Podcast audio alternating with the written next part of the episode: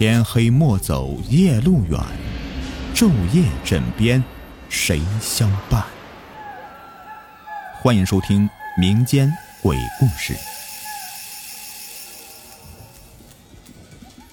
你们好，我是雨田。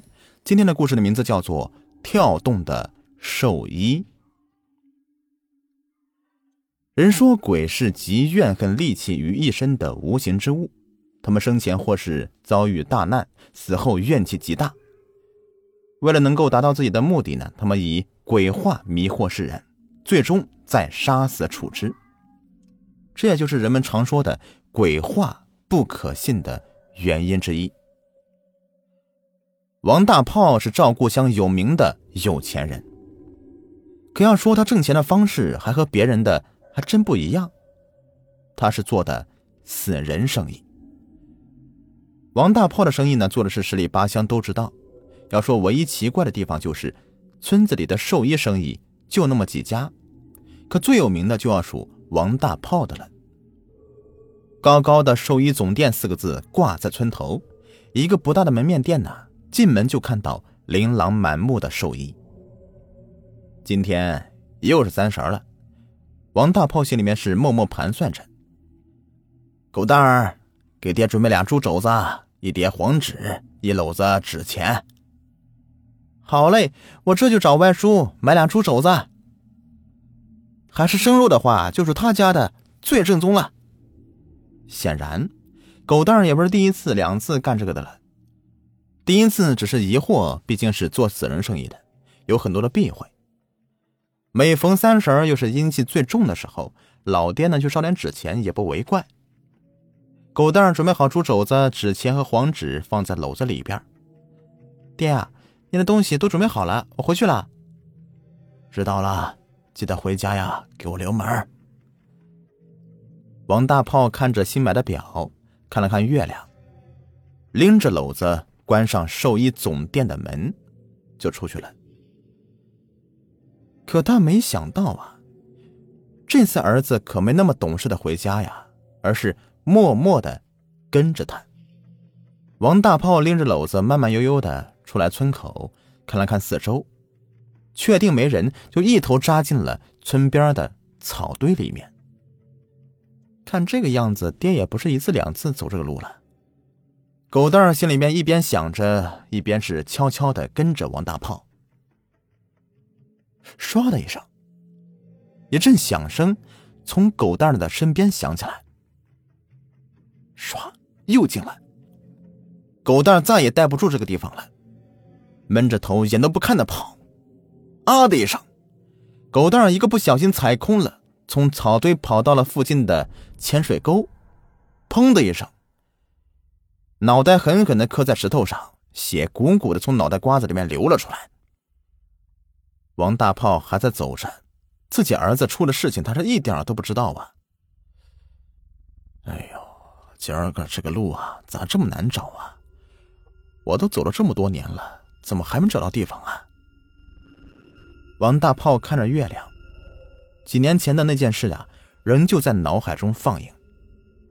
原来，王大炮有一年在兽医店守夜的时候，听见有人在叫他：“王大炮，王大炮。”声音仿佛充满了奇幻的魔力。王大炮乖乖的循声走去。等他一人过来，他躺在一座坟地边孤零零的坟地啊，迎着月光，显着诡异的气氛。王大炮，是是谁？出出来！王大炮早就被吓得魂不附体。看你前面！王大炮看到眼前的坟地，咚的一声。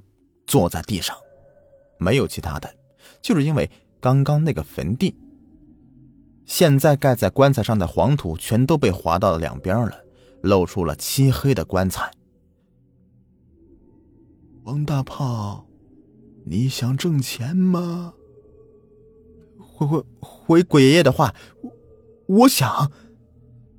王大炮被吓得口齿不清，可最后也只能够硬着头皮回答。否则，小命还不一定能不能保得住呢。那你就听我的话，我保你荣华富贵。鬼爷爷，求放过我吧！上有老下有小的，一家子还等着我赚钱养家呢。王大炮被吓得快屎尿出来了，跪在地上对棺材不停的磕着头。没办法，村里老人说过，要是鬼说给你荣华富贵，八九不离十就是要你的命，换来的是下辈子的荣华富贵。王大炮这才被这一句话给吓得连磕头，连连的求饶命。放心吧。我不要你的命，我只要求你答应我三件事，我就保你荣华富贵。鬼爷爷，你只要放过我，三十件事那都不是问题。王大炮听到这话，这才抹了一把冷汗，可还是很胆颤。就听到这鬼讪讪的笑了笑。第一件事，每月三十儿来给我烧点黄纸和纸钱。第二件事，每次来的时候给我带点荤的，要生肉。第三件事儿，每个月给我三两人血，不管是谁的，只要你敢拿畜生血来骗我。我就弄死你全家！说到最后一条，漆黑的棺材狠狠的震动了一下棺材盖儿。鬼爷爷，我肯定不敢糊弄你。王大炮被这个动静给吓得又跪下来磕磕头，头皮都磕破了，丝丝的血从额头流下来，慢慢的流进坟地前的土地里，直到王大炮觉得自己额头都快裂开了。这时才传出：“好了，你走吧，每个月三十儿，不然你会死的很惨。”王大炮听到这个话，才疯了似的掉头跑回去，直到看到自己的寿衣店才安心坐下来。额头的伤口还在流着血，阵阵刺痛着，提醒他这不是做梦。从那以后，王大炮每在寿衣店守夜的时候，只要看到货架上的寿衣轻轻跳动一下，第一次是以为自己眼花了，可后来才发现，只要寿衣跳动一下，不出三天，保准有人买走那个寿衣，而且不二价。从此，就开始了他赚钱的日子。枝头的鸟儿不安的叫着，躁动着。嘿嘿，终于找到了。王大炮推开身前的树枝，看到孤零零的坟地，心底放下一块石头。今天要是没找到这块石头，全家都得没命啊！王大炮把篓子放在地上，从坟地后头翻出来一块小型的铁锹，在坟头挖了一个小坑，然后把黄纸纸钱一张张的撒开放进去。再从篓子里面拿出来两个猪肘子，端放在小坑的两边。从口袋里面掏出来一把小刀，一咬牙，朝自己的胳膊上狠狠的划了一刀，鲜血一缕缕的流到坑里。然后另外一只手再从口袋里面拿出来火柴，呲，划着火柴扔到坑里，火焰蘸着纸混着血，猛烈的燃烧起来。其实，王大炮也不确定这样做对不对。原先放的地方呢，连个坑都没有，更别说纸灰和猪肘子了。所以，王大炮觉得鬼爷爷应该不反对自己这么做吧。王大炮，呃啊啊，在，鬼爷爷，我我在。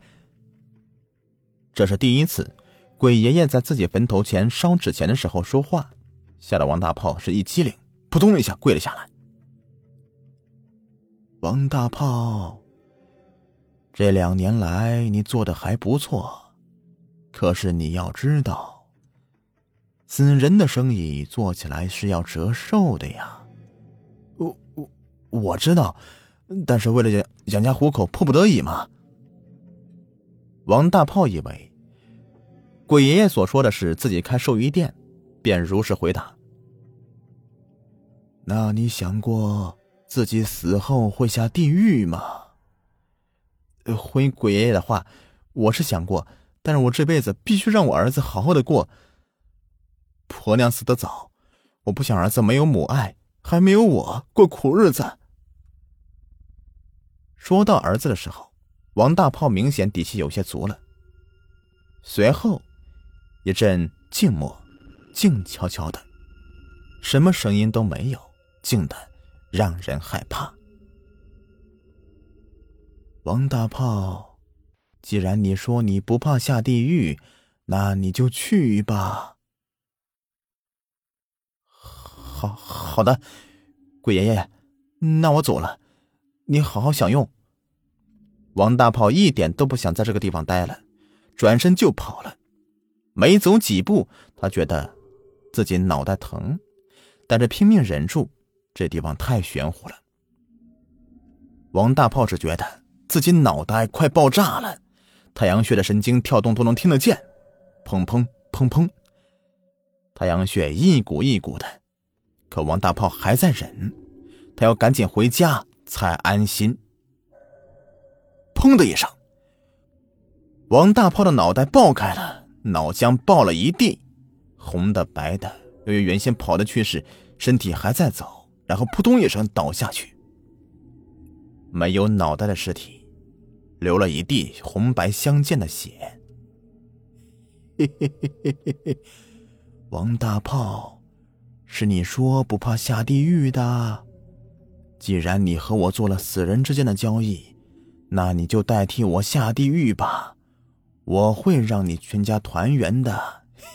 嘿嘿嘿嘿嘿嘿，令人胆颤的笑声传遍了山谷。连村子里面的猪狗都被吓得躲在自己的窝里。第二天，村子里干活的人就发现了惨死的狗蛋和王大炮，草草的下了葬，因为他们父子俩死的时候是在村后的死人坟附近发现的。这个地方，村子里老人呐是只字不提，只有恐惧。可谁都没有想到。可谁都没有注意到，在王大炮关门的寿衣店里面，两套大红大紫的寿衣轻轻的跳动一下，一阵若有若无的惨叫声，隐隐约约的从寿衣里面传了出来。好了，这故事呢就说完了，感谢收听。